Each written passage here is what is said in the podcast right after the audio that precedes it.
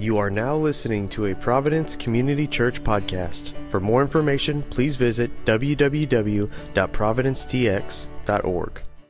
Good morning. Welcome to Providence. My name is Lauren Schreiber, and um, I serve at Providence as the director of the Providence Road Academy, and we just want to welcome you this morning. We are so glad that you are with us, and if this is your first time at Providence, we are glad that you chose Um, to gather with us this morning. Uh, Providence is a group of people formed around a simple vision to make the gospel unignorable in our city. And so just like every Sunday this morning, we are going to open our Bibles because we believe um, that our Bibles have been given to us that we might know, worship, and obey Jesus. And so this morning, we are actually going to be concluding a series that we have been in since the beginning of the year, Um, where we have been walking through the book of Mark, and we have been studying the life of Jesus, but also in particular, talking about how our culture tries to find its identity outside of Christ. So um, we're going to be in Mark chapter sixteen this morning, and we're going to read verses fourteen through twenty. So if you have your Bibles with you this morning, we're going to ask that you turn there with us. Um, if you didn't bring a hard copy of the Bible, but you'd prefer to be in one, we do have some Bibles under seats that you can grab so you can read along. Um, again, we're going to be in Mark chapter sixteen. So when you're there, if you're able, would you please stand with me as we read God's word together? Providence, hear the word of the Lord. Afterward, he appeared to the eleven themselves as they were reclining at table, and he rebuked them for their unbelief and hardness of heart, because they had not believed those who had who saw him after he had risen. And he said to them, "Go into all the world and proclaim the gospel to the whole creation. Whoever believes and is baptized will be saved, but whoever does not believe will be condemned. And these signs will accompany those who believe. In my name they will cast out demons. They will speak in new tongues. They will pick up serpents with their hands. And if they drink any deadly poison, it will not hurt them. They will lay their hands on the sick, and they will recover." So then the Lord Jesus, after he had spoken to them, was taken up into heaven and sat down at the right hand of God. And they went out and preached everywhere, while the Lord worked with them and confirmed the message by accompanying signs. This is the word of the Lord. Thanks be to God.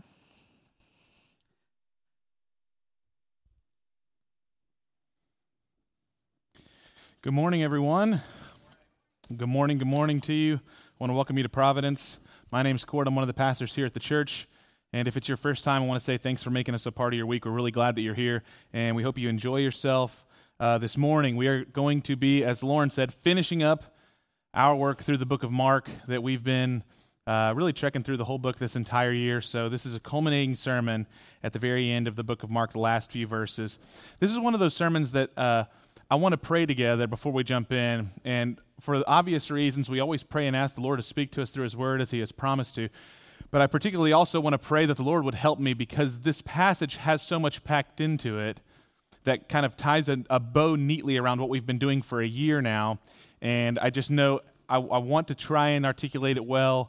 Um, I know my own frailties in that. I want to ask the Lord to help, because there's just so much to talk about, so little time. I'm going to try to skip some of the things that I said last sermon, because I ended up, I don't know, like a halfway through my notes, and then I was like getting the Academy Awards music because I had to leave. So um, if you guys will bow your heads, I want to pray, I want to ask for the Lord's help, and then we'll just jump right in. Father, we thank you, first and foremost, that we have the great privilege to come before you now, to worship you in spirit and in truth, that we have a place to do so. We thank you, my God, that we have the freedom to do so. And we ask now that you would open the eyes of our hearts, open our ears, that we might hear from your word. Thank you that your word has been preserved for us, that it's true, and that we can we can go to your word and find you there. Father, I specifically ask that you might help me as I seek to articulate even just a, a shred of the beauty and the glory that's found in the pages of your word in this specific passage. And in particular, God, help me as I seek to articulate the, the the theological vision of your redemptive plan that was manifested at the cross and at the resurrection and here at the ascension. God, I ask that you would empower us with your Holy Spirit to go and to make disciples, but to have a, a greater and grander vision for the purpose of our lives now that we have been born again, that we have been enlisted by you, and that the life that we now lead in you is greater than we ever had before or that we could ever imagine. So help us now as we open your word. Minister to us that we might experience the grace of the thirty, sixty, hundredfold harvest you've promised. We ask these things in Jesus' good name. Amen. Amen. So let's just kick right off. Remember, we're we're picking up where Jesus has been uh, raised from the grave, taken his own life up again, and a, a handful have seen him. So he has revealed himself to a handful of people. And we're picking up where the most famous, I would say, uh, passages of the Gospels are centered at the Passion Week. And this is one of them, the Great Commission. Jesus reveals himself to the eleven. Obviously, it used to be the twelve. Judas has gone to do what Judas did, and now there's eleven, and he commissions them. He tells them to go. Even as he was sent, he's sending them. And this is that passage. So let's just pick up right where we left off last week, verse fourteen. Afterward, he appeared to the eleven themselves as they were reclining at table, and he rebuked them for their unbelief and their hardness of heart, because they had not believed those who saw him after he had risen. And he said to them, go into the world and proclaim the gospel to the whole creation. Whoever believes and is baptized will be saved, but whoever does not believe will be condemned. So Jesus starts off by showing up in what other gospels tell us is a locked room, by the way. He comes into the locked room where they're reclining at table and says, hey, why have you guys not been believing? Now, I want to make mention, I gave the girls a hard time last week. They weren't at women's retreat. It just so happened the passage set me up to make fun of them a small bit. But here's where Jesus rebukes the men for not listening to the women. He said, hey, the women showed up. They said, we saw Jesus. And you're like, couldn't be so. You know, she must be emotional. Or whatever they may have said. They didn't believe them, that they actually saw Jesus. And Jesus rebukes them for this. And then he goes into the Great Commission. He says, you need to go into all of creation and proclaim the gospel to all of creation. Now, why is it significant that he says all of creation? If you didn't listen to our sermon last week, I encourage you to. The theme for most commentators of the book of Mark is that Jesus Christ is the Son of God. That's the exclamation that the centurion gives after Jesus breathes his last, and there begins to be earthquakes and great signs. But we titled the series King and Crown because ultimately what I see here is that Christ, being the Son of God, also in turn has earned the title as the King of all creation. That he's not just the King of the Jews, he's not just the King of the nations, but he's the King of all creation as the rightful son and heir. So he sends us out to preach what message? The gospel, the life, death, burial, resurrection, and ascension of Jesus Christ as Lord. But there's a key to this passage, these first three verses. There's a, a pattern that Jesus is teaching his disciples to follow. They should believe and then obey.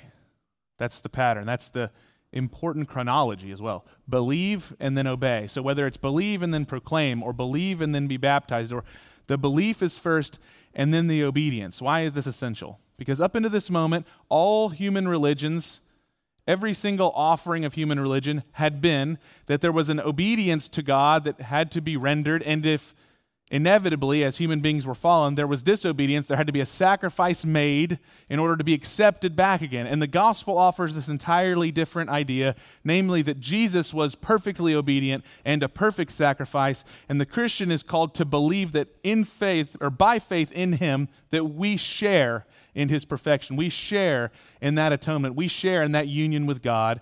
And then we are obedient from a place of forgiveness, from a place of sonship, from a place of daughterhood, from a place of forgiveness, from a place of justification that is on the basis of Christ. We believe and then we obey. If we get that order inverted, then all of our obedience ultimately looks like pagan practice, trying to earn our keep with the God who's already done what needs to be done. So he rebukes them for their unbelief, and then he tells them, believe and then go and proclaim, believe and then go and obey. Now, why do I harp on this? Well, because I want to make the point that here the Great Commission is not a New Testament idea, although the New Covenant is giving us something new, or else it wouldn't have been called new. I want to make the case that the Great Commission is a restatement, it's a revisitation of the cultural mandate that was given by God to Adam. The second Adam is now giving us a restatement of something that God said in the beginning. So the King of creation, who's earned this crown through the cross and resurrection, is now going back to creation and restating something that God had already said to Adam and Eve in the garden. I want to read Genesis chapter one, verse twenty-eight. You don't have to turn there if you don't want to. It's going to be right behind me. It's one verse. This is God speaking to Adam and Eve directly after the creation of male and female in his image. He says this. If you ever wondered, like, what are we supposed to be doing on the earth? Well, here's the original mandate. God blessed them, and God said to them, be fruitful and multiply, fill the earth and subdue it, have dominion over the fish of the sea, over the birds of the heavens, and over every living thing that moves on the earth. So Adam and Eve being these vice-regents of God, we could say kings and queens, image bearers of God, are sent out into the creation, and they're supposed to do a handful of things. They're supposed to fill the earth, multiply, have children, have other image bearers, so multiply more image bearers, and exercise dominion in the earth. Now, how does this end up going wrong? Well, the Bible tells us very explicitly the original sin is not merely getting hungry enough to eat an apple you shouldn't eat, okay? This is not like the child who's hungry enough to eat the cookies they were forbidden from. The original sin is unbelief. We know this because in the garden what we see is that our first mother Eve is confronted by the serpent, and she is asked a simple question. Did God really say that you shouldn't eat of this tree and you'll die? And Eve's response, knowing, so she, she adds a little bit to it, but she's right. Yes, we shouldn't do that. God said that we would die. We'd surely die. We can't even touch it. And then there's this moment, the proposition of unbelief. The serpent offers, you won't surely die. If you eat of this, your eyes will be opened. That's a half-truth. Her, their eyes were opened. And you will be like gods. You'll be like him. Instead, our eyes were opened, and what were they opened to? Our own shame and our own diminishment. That what our, the likeness that we had as image bearers of God is now greatly diminished. And it's all on the basis of what? This unbelief. We believed the serpent's words over God's words. Now, this is manifest throughout the entirety of the Old Testament. The consistent sin of Israel is what? Is it idolatry? Yes, of course. Sexual immorality? Yeah, that's there too. Did uh, all sorts of debauchery that manifests itself throughout the Bible? Yeah, multiple wives. Like Solomon, for instance, the kind of the king of Uh, Israel at the height of its glory. He has seven hundred wives and three hundred concubines. It's not exactly a pure situation going on in the palace. But what's this, this central sin of Israel? It's a sin of unbelief. It's typified in the wilderness when the children of Israel grumble against their God and say, there's no way we can go into the promised land. The people are too tall. The giants will destroy us. These are the same people that had just seen God single-handedly, not with any help, take down the greatest empire the world had ever seen by multiple plagues and drowned all of their army in the sea. And Moses didn't do much except for bring a stick with him and do what God told him to do with the stick. That was it. But yet they did not believe. Now, I wish I had more time to speak of this, but Jesus shows up and brings us to this simple idea. This very the simplicity of the gospel is what? Taking God at his word. The question is around belief. Do we trust God? Do we believe what God has said to be true? The gospel that Jesus tells the disciples to proclaim, they must first believe. It must first be applied. And the reason for this is because we cannot be empowered to accomplish this great and supernatural mission until we have experienced it. We cannot offer water until we've tasted of the water. We cannot actually be preachers of the gospel until we are partakers of the gospel. And the gospel message that Jesus offers is that he has personally undone everything that was done in the garden with our first parents. And now he is recommissioning us with that same call that God originally had for us to go out, be fruitful, multiply, exercise dominion. It's being restated.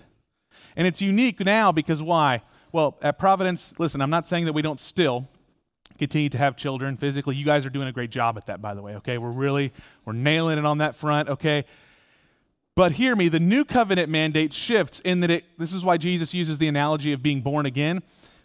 The multiplication of this new kingdom will be that there will be new children that are born spiritually. This will happen through the proclaiming of the gospel and faith in Jesus Christ. They'll be born again, and this will multiply across the earth. The kingdom will be manifest. That's the primary multiplication. And, and also that families, as we multiply physically, those children will be raised up and be told that their heritage is Christ, and they will also be baptized, and the kingdom will expand in this way. But it's not merely this born-again experience, not merely multiplication. I want you to notice, it wasn't just that Adam and Eve would make sure that they multiplied and had a bunch of kids. There was a question of dominion. Go out exercising dominion in the earth. Christ is coming and saying the dominion that Adam had willfully given away, he has now gained through the cross and resurrection. All authority has been given to him again. Now, in his name, go out and exercise dominion again. Central to the new covenant mandate is the new covenant message. if we do not understand what Christ has done for us on the cross and receive it first in and of ourselves, the new covenant mandate, the Great Commission, cannot be fulfilled. This is why Jesus told the disciples, do not go out until you receive power from on high. He says, don't go out and do anything. Don't go out and preach the gospel until what? Till Pentecost. Why? Because they needed to be empowered through Christ, who has ascended to the right hand of the Father by sending the Spirit. First believe, then obey. Now, we're going to get into this portion of the scripture, which a lot of people have. Uh, there's been some quirky things to come out of here. I didn't bring any snakes today to handle, and I have not brought strychnine to prove my, uh, I guess, my fidelity as a true preacher. But I want to talk about this because this is uh, there's some signs that are mentioned here, and all of them have both uh, their fulfillment in the New Testament and And also, they have a symbolic meaning for us to gain a broader theological vision for what it means for us as Christians right now. What are we doing beyond merely, let's say, going to church? Beyond merely just, you know, watching our mouths and, and you know, watching the, you know, Blue Angel vids and not watching the bad movies. Christianity, our, our vision's larger than this, guys. What God's called us to is larger. So let's start here, verse seventeen. Jesus himself says, these signs will accompany those who believe. Notice everything is centered around faith. Okay? If they believe, there's going to be this uniqueness to them. In my name, they will cast out demons. They will speak with new tongues. They will pick up serpents with their hands, and if they drink any deadly poison, it will not hurt them. And they will lay their hands on the sick, and they will recover. Those are the four things that Jesus mentions. Now, all of these we find in both the book of Acts and in early church history. I'm going to read the uh, story of one of them in particular because it gives us the most obvious example of the, what the signs were used for and what they still should be used for. But for instance, the exorcising of demons. Yes, we see Jesus, particularly in the book of Mark, doing this constantly. So did the disciples after Jesus was raised. For instance, Paul walks into a town and a young woman, we're going to read about it in a minute, she's possessed with a demon that actually makes money for her master because she can do fortune telling and divination. Paul casts this demon out and then immediately is arrested because the man is so offended that he's lost all of his money. But he does so in the name of Christ. The speaking with new tongues starts in Acts chapter two in the book uh, in the book of Acts chapter two at Pentecost, and it continues throughout the book. This idea of God unifying language and hearers of language. We'll talk about that in a moment. The, what about the vipers, the snakes? Well, there's this story actually in the book of Acts where Paul is on a ship on his way imprisoned to Rome. And he, he gets shipwrecked at an island called Malta. He begins to build a fire at the island of Malta. And it says the viper jumps out of the fire and fastens itself to his hand. All of the island natives say, this man must be very wicked. Even though he escaped prison and the sea, now the gods have sent a viper to kill him. The Bible records that nothing happens to Paul. He shakes off the snake into the fire and keeps building it.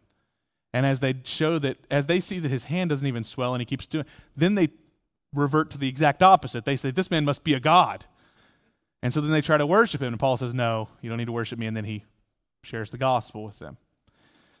The poison in particular is the one that's not mentioned specifically in the book of Acts, but it is mentioned in early church history, the most famous of which is the tradition that John, before he is sent to the island of Patmos, John, the one who wrote Revelation, the disciple is, by the Emperor Domitian, he's put in a vat of boiling oil as a martyr to be killed. And as he's in this vat of burning oil and they're raising the temperature up, he just continues to preach and is unharmed by it.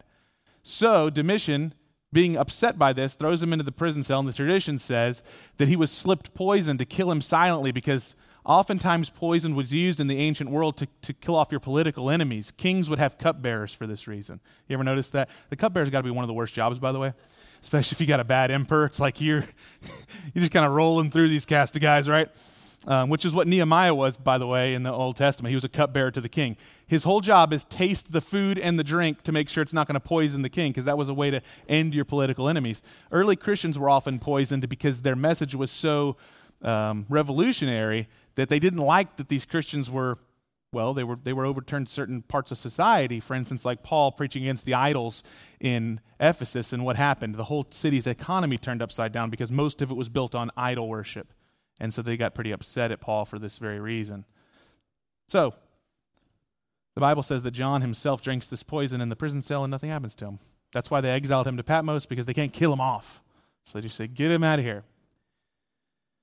And then, of course, the laying on the hands of sick, I could pick any from the book of Acts. Maybe the most famous is Acts chapter three. Peter's at the beautiful gate. The man with lame feet says, please, do you have any alms that you can give to me? And Peter says to him, silver and gold have I none, but what I do have I give to you. Rise and walk in the name of Jesus Christ, and he's healed.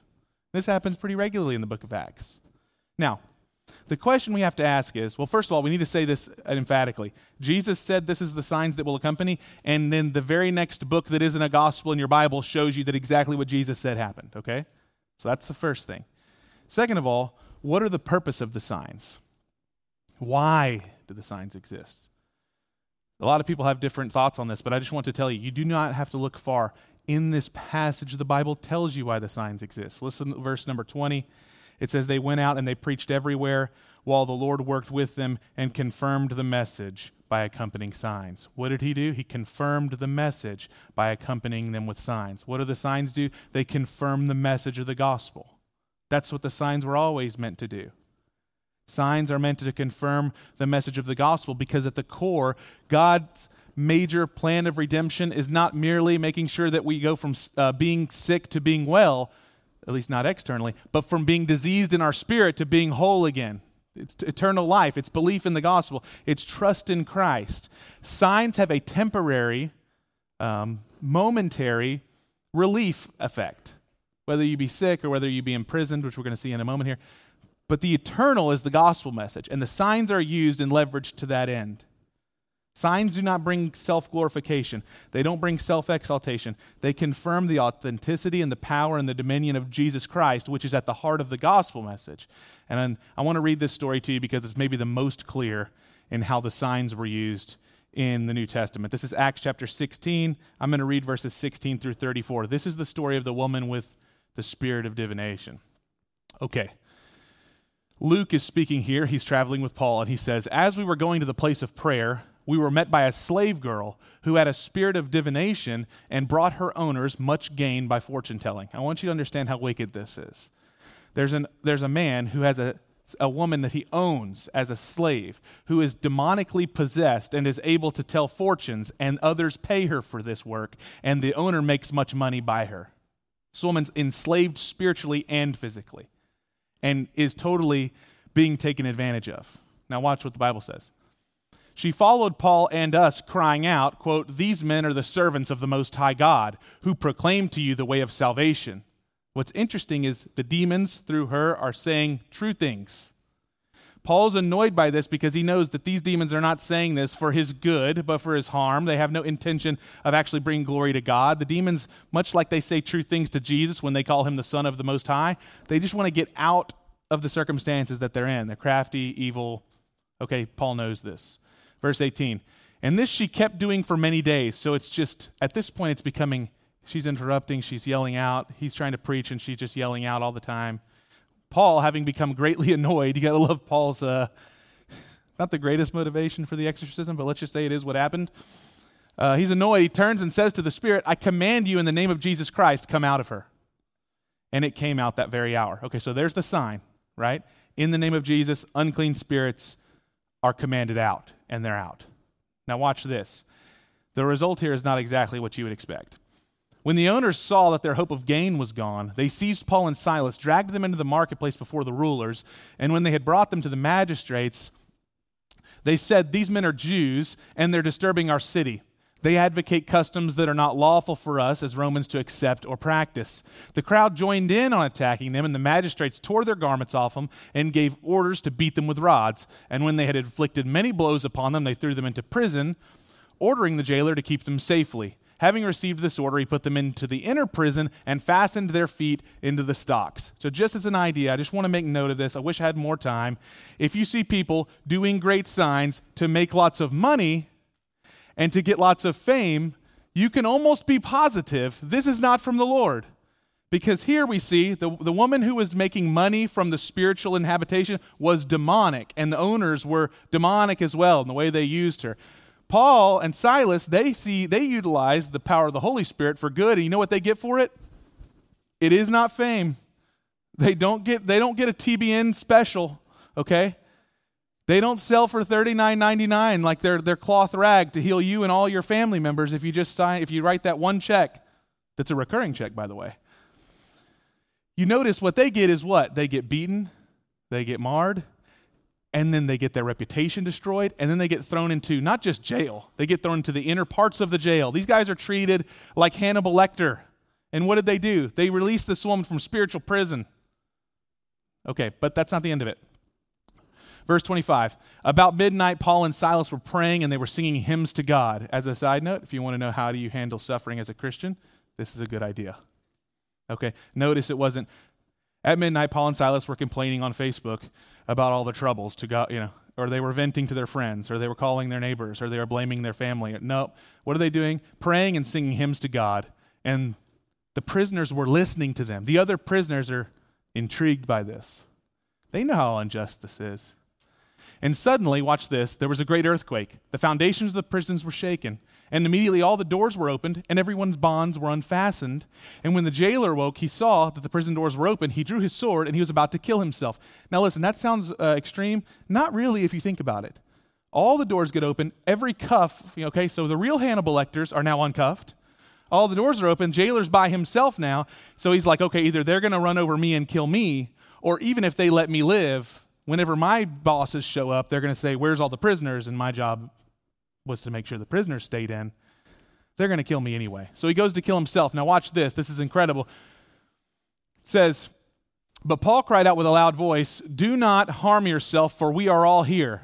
What kind of authority does Paul have to tell the real Hannibal Lecters that you're not going anywhere? And they listen. He says, don't do anything. We're not going anywhere. Now, I don't know about you, but if you've ever seen any jail movies, you ever seen a prison riot? This is not how it works. There's not like that one studious guy that stands up and says, we will be honorable today and serve our sentences. And all the prisoners are like, yeah, he's right. You know, let's sit back down and just close the doors. What kind of authority does this man have to speak to the criminals and say, hey, we're not going anywhere? Now watch this. And the jailer called for the lights, and he rushed in, and trembling with fear, he fell down before Paul and Silas, and then he brought them out, and he said, sirs, what must I do to be saved? Listen to me. Paul hasn't even preached the gospel yet, and he's asking for the message that he knows is true. So he has already been confirmed. Whatever you tell me is true, just tell me what it is. You notice this? That's what the signs were used for. They confirmed that whatever was going to come out of this man's mouth, this is what I need to believe, because they already were convinced of it by the authority and power of God. This is the purpose of the signs. Now, having said that, my prayer is that we would not only see this supernaturally happening in the book of Acts, but recognize what do the signs symbolically tell us about our vision, the vision that we should have for the Great Commission and how we should be living. Well, I believe the signs give us a symbolic view of Christ's work of redemption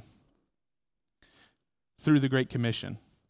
First of all, I believe the casting out of demons as a sign is a symbol of Christ's dominion over the spiritual realm. We saw this in the book of Mark.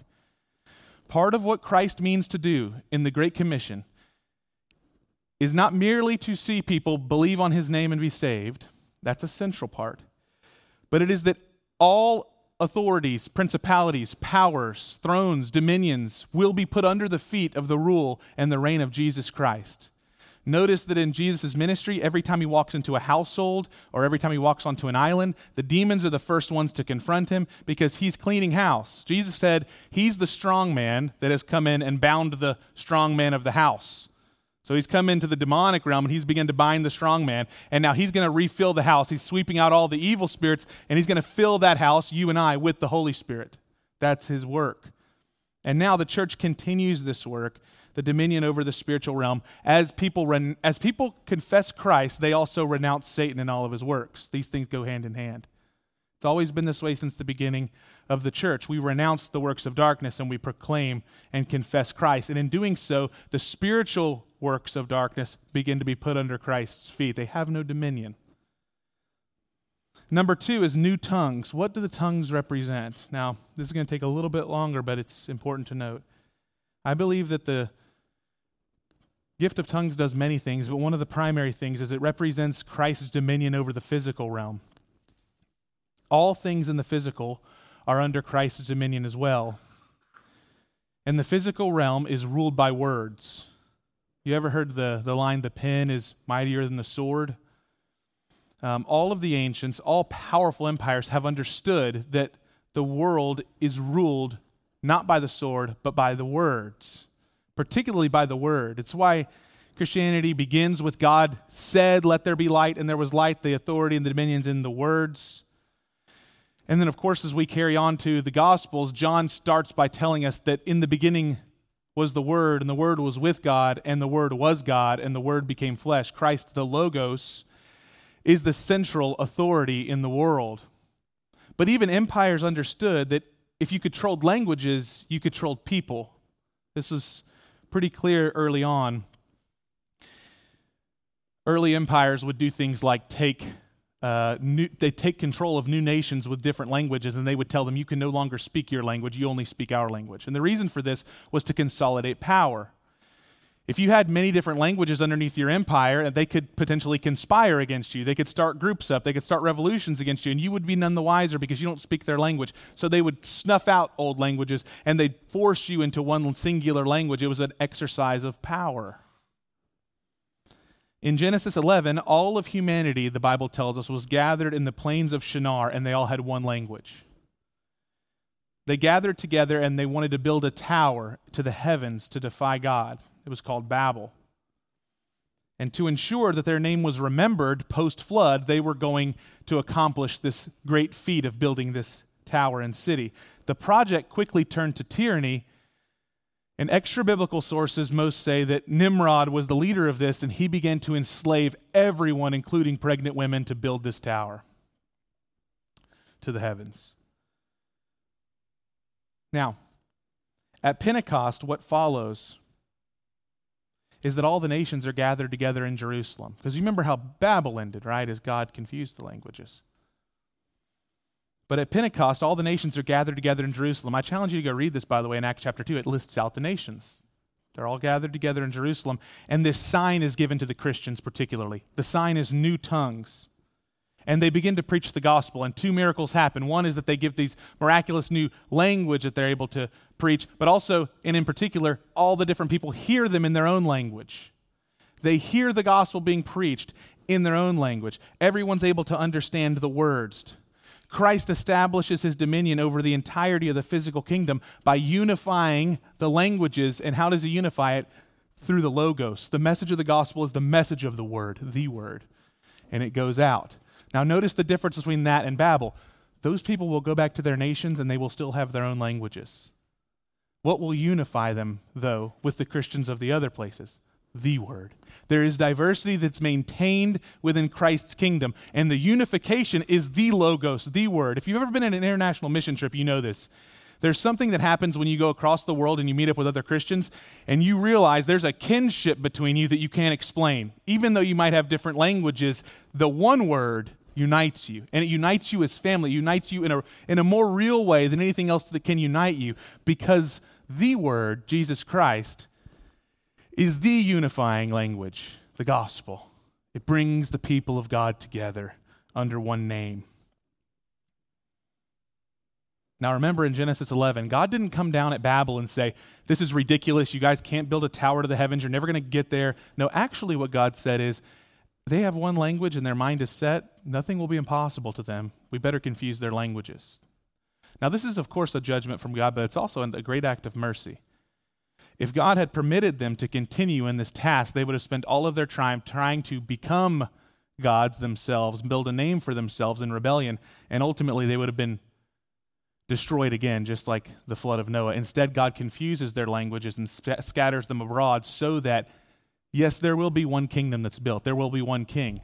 There will be one language. There will be one unification. You know what it is? Jesus Christ will have his kingdom. Babel will not be that kingdom. And Jesus is revealing that kingdom at Pentecost in the Tower of Babel story. Now, what about serpents and poison? Serpents and poison are a representation of Christ's dominion over all of the enemies of God. Serpents are always used as a symbol of the enemy of God. You see this in the garden, right? Serpent and Eve. But it's continued throughout. And there's some weird historical stuff about this too, isn't it? Like the pharaohs, they wore turbans, and what was on the front of the turban? The cobra. It's kind of weird. I don't know if you've ever seen, you know, like Aladdin, Jafar. This is kind of, you know, uh, it's not just cartoons. It's weird in history. This happens consistently. Serpents are used oftentimes as an antagonist uh, to the Lord. And Jesus says, serpents and poison won't affect my followers. What is he saying? The enemies of God will be put under his feet. Or in other words, a fulfillment of Genesis three fifteen, where the seed of the woman would crush the head of the serpent. The seed of the woman being, of course, Christ. And then who are the descendants of Christ? All who believe on his name. The seed of the woman, crushing the head of the serpent, meaning that now all of the enemies of God will have no effect on the people of God. Now, does that mean that there weren't, of course, there were still martyrs, but what did Jesus tell his disciples? Do not fear the man that can kill the body, but fear him who can kill both the body and the soul. See, the, the early church understood it was the blood of the martyrs that were the seeds of revival in the church, that the more that they did this to the, the Christians, the more that the church grew and expanded, the kingdom would just blow up as they continued to persecute Christians. And then lastly, we see this idea of healing and sickness. What is this? Well, it's the it's the last domino. It's the dominion that Christ has over, over all of the effects of sin, even its very presence. Jesus shows us these little glimpses. When we were when you see healings, you know that, listen, you and I have, our days are numbered. Um, even if we're healed, we'll still have our day where we're, if the Lord tarries, we're we're going to die one day. But these healings are moments of reminders that Christ's ultimate plan, the culmination of his kingdom, is that we will never be sick again. He has the power to end the effects of sin forever. The very presence of sin will be gone in his kingdom. And that's what healing is. It's these little glimpses into eternity, these little glimpses of the coming kingdom, the culmination of the kingdom. Now, why did I want to spend time on this? Here's why.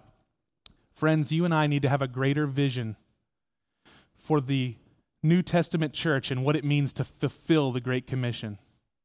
What are you and I meant to be doing as Christians? Is it just going to church? Is it just staying out of trouble? You know, watching our mouth. Don't smoke too much or at all. Don't drink too much or at all. Don't make those weird off-color jokes at work. I mean, listen, some that's a real good start. It's got to be bigger than that. Christ has made us emissaries and ambassadors of a cosmic battle that is being waged, and you and I have been enlisted into this. This is the greatest enlistment story the Bible, really the world, has ever seen. The King of all creation has said, now you're going to be my people. Go out as my ambassadors, and you've got things to do. And it's even bigger than just preaching the gospel, even though that's the centerpiece. It's about dominion over of creation in the name of Christ. And we do not exercise dominion over creation in the same manner in which Jesus told us the Gentiles do, or, or the non-believer does. We do it as Christ would have us do. Spiritual, physical. The question we should be asking is, have you joined Jesus in his work of redemption? Because he's still working today. And I don't want to make that case before I close. One of the travesties of modern theology is how little we discuss this portion of the gospel story. We talk about the death of Jesus, talk about the life of Jesus, we talk about the resurrection of Jesus, but we rarely talk about the ascension of Jesus. I want to read to you this passage, verse nineteen and twenty. So then the Lord Jesus, after he had spoken to them, was taken up into heaven and sat down at the right hand of God. Can we agree that's absolutely ridiculously incredible? He just stopped talking to them and floated to heaven while they watched, and went and sat at the right hand of God. The Bible records that he just starts to ascend. The book of Acts says the disciples are so baffled by it, they just stare at the sky for a long time until the angels have to come and tell them, hey, you know, he's going to come back the same way that he left. Shouldn't you go and do what you, he told you to do? They are so dumbfounded by this act. We rarely ever talk about this. Jesus just floated into the heavens. And then it says they went out and preached everywhere while the Lord worked with them and confirmed the message by accompanying signs. A few things. And the reason I think this is important is I believe it will help the remedy of our unbelief in our human heart. We have to develop a true understanding of the world the Bible tells us that we live in, not our culture tells us or we've been taught since we were young. What does the Bible say about the world we live in? Number one, you and I do not live in a religiously neutral world. That's a lie that's been told to you perhaps for a very long time, that you live in a religiously neutral country where most of us are, you know, just most of the country's secular, which just means that it's neutral. Everybody can have their own beliefs and it's no really uh, big deal. Listen to me. Secularism is not neutral. Secularism is a religion that has a god at the center, namely man. It's one of the more deadly systems where man becomes a god in his own eyes, and then he gets to dictate the laws. But it is not a neutral world that you guys live in, you and I live in. We live in a spiritual, religious world. It's always been the fundamental questions. Number two, life is a spiritual battle being waged at the soul level. Life is not mostly material and sometimes spiritual. That's what we've been uh, indoctrinated to believe. Like life is mostly material until we watch a scary movie and we have a bad dream. And sometimes the spiritual breaks through in our bad dreams. And like, oh, maybe we aren't alone in the universe. So then we think maybe E T's real, or you know, th- this is not the real real life. Life is a massive spiritual battle that's happening and being waged even at the physical level. The Bible tells us this. We don't take the Bible at its word because we would rather be culturally accepted by the world and become friends with the world than, than we would actually be friends of God. But we, we don't want to seem in, uh, anti-intellectual or silly. And in reality, the Bible's very clear about the spiritual nature of the battle that you and I are in. And then lastly, of course, um, Christianity is not primarily a privileged group of the largest religion in the world. It is the largest religion in the world as a fulfillment of Christ's prophecy and his kingship. However, we're told oftentimes that's mostly just a large group of privileged people. Christianity, according to all statistics, Open Doors U S A has this uh, readily available for every single year, is the single most persecuted religious group in the entire world. three hundred fifty million Christians suffer from high persecution worldwide. That's one in seven Christians. Last year, listen to me, five thousand six hundred twenty-one Christians were killed for their faith. Last year. So I know we talk a lot about the martyrs. five thousand six hundred twenty-one Christians were killed for the fact that they were Christians. So, you know, we, we tend to think, oh, that, that could never happen. That's because you and I live in a country where that's not the case. These are just statistics that are given every single year by an advocacy organization that goes around the world and finds these government numbers about people's deaths. two thousand one hundred ten churches were attacked last year. Do you want to, you know, tell you what's crazy and that most of us don't even know because it wasn't mo- most, it was mostly not covered by the media? Hundreds of those churches were in Canada, destroyed last year. That's right, the top hat of America, very close to you, destroyed last year. four thousand five hundred forty-two Christians were detained and jailed last year, many of which are still in jail today. So when you read passages about persecution, you read passages about not not forgetting those who were in jail, you and I think, oh man, that must be, so, you know, way back then it must have been tough to be a Christian. No, friends, right now, right now that's a reality. Your, your brothers and sisters in Christ are in jail for the reason that they are Christian. And you know why this is the case? Because we're in a spiritual battle. This is not merely a physical battle. There are animating, evil, demonic spirits that hate the message of the gospel.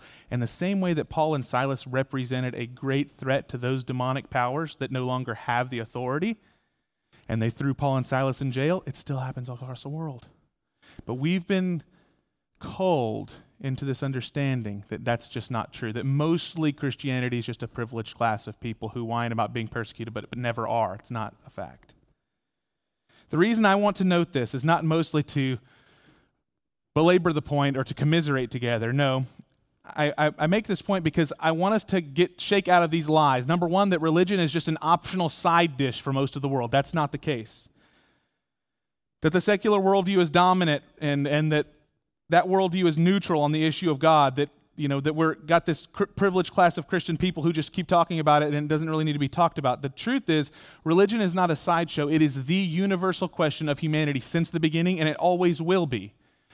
Who is God and who are we in light of that? That's a human question. It's fundamental. Every single culture of all time has grappled with that question, and you and I live in a unique culture where we've been entertained into, into this weird pseudo-reality state where we don't think about it much or think that other people don't think about it much. No, all of humanity's asked these questions. Why are you here? Who is God?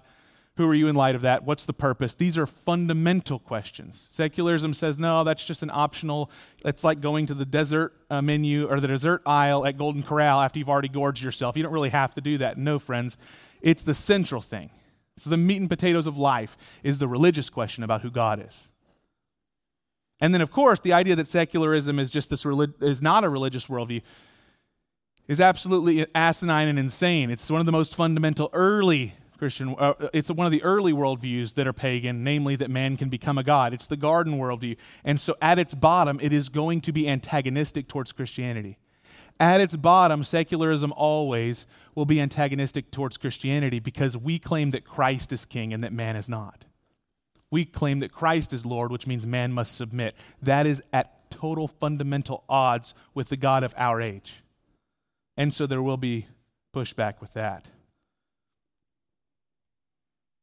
Now, of course, my case is that the aim has been from the conquered powers of this world, and I don't mean that physical, I mean spiritual. The conquered powers of Satan, the aim has been to blind Christians to the reality of who God is and who they are, to blind them from the reality that Christ is king and he has given us authority, power, and dominion, and instead keep us in this cold state. Have you ever watched these? There's cartoons about this, right? There's old, old uh, children's movies where you have the prince who is his his father's the king, and his father's killed, and there's a coup that happens, and the prince get, gets exiled out, and then he just kind of loses sight of who he is, and he ends up being a slave boy who comes back to that kingdom and then finds out, you know, wait a minute, I actually, the guy who's the king, who's a total jerk always, is actually not the king. Like, he killed my dad.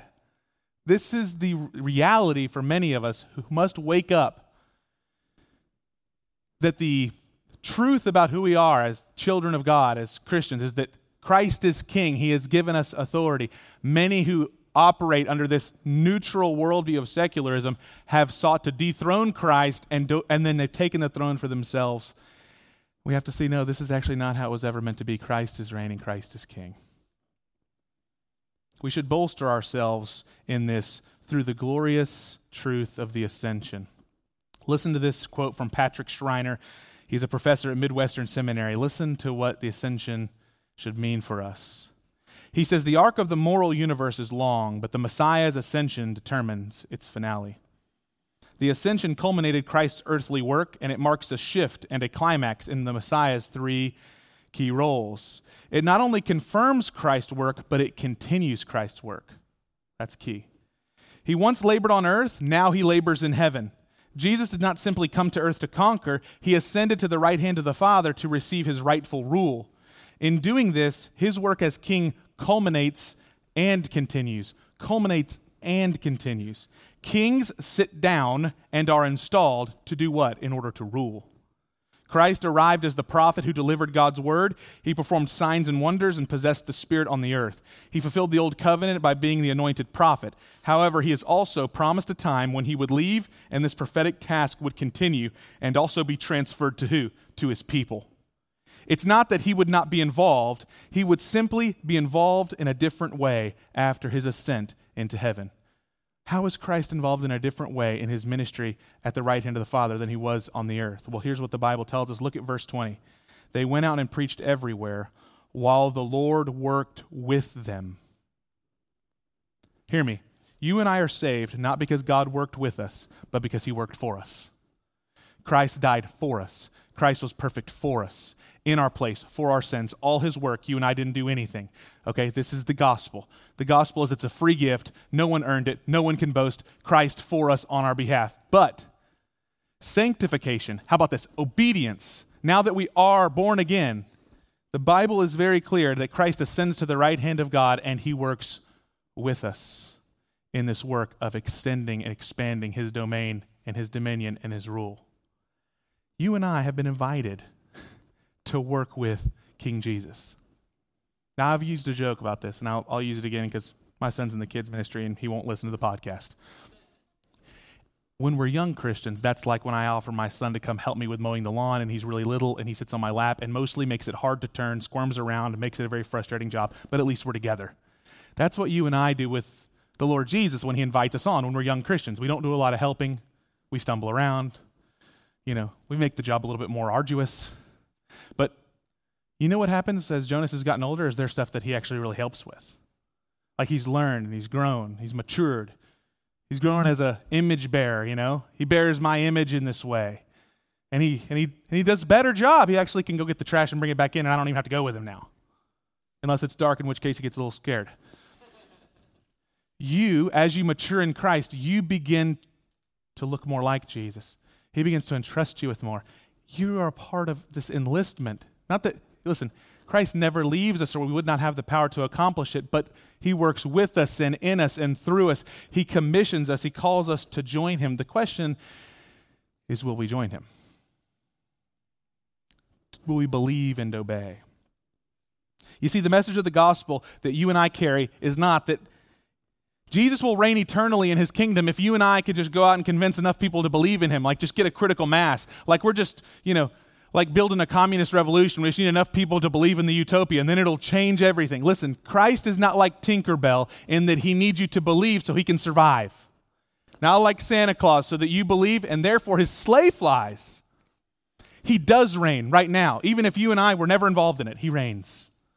If you and I reject him, it would not change his reign an iota. It would break his heart, but not the rod of iron that he rules with. He reigns. Right now, Christ has ascended to the right hand of the Father as an exclamation point certifying that very reign. Now, why is this important? Because the power is his. Friends, when you and I meet hardship, here's the question we should ask. Is Christ still reigning? If he is, we're going to be fine. When you find yourself worried about your wayward child, struggling, is Christ still reigning? Is Christ, you can go to sleep now, Christ still reigns. When you and I are, are shedding tears and we're mourning, the question is, is Christ still reigning? If he is, then we have great hope.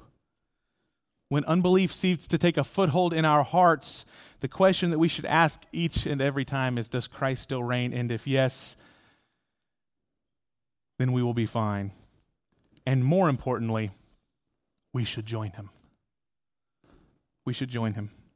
We pray because he is able at the right hand of God to do far more abundantly than we can ever ask or think. We preach because he is able to save to the uttermost anyone who calls upon his name.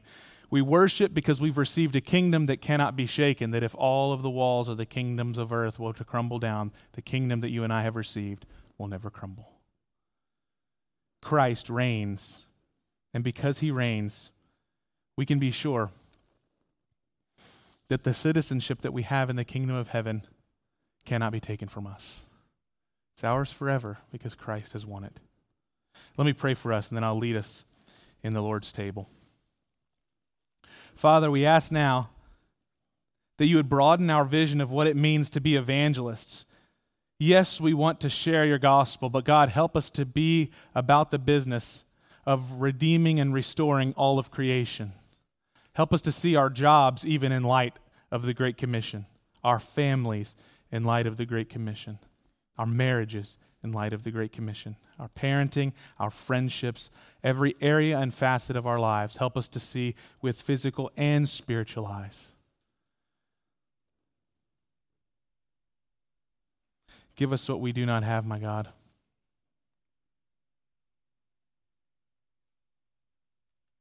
Where we lack, we pray for your help.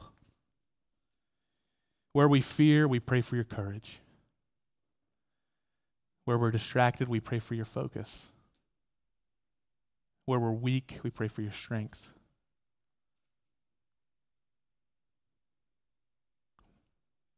Where we're easily deceived, we pray for your confidence, for your certainty, for your discernment.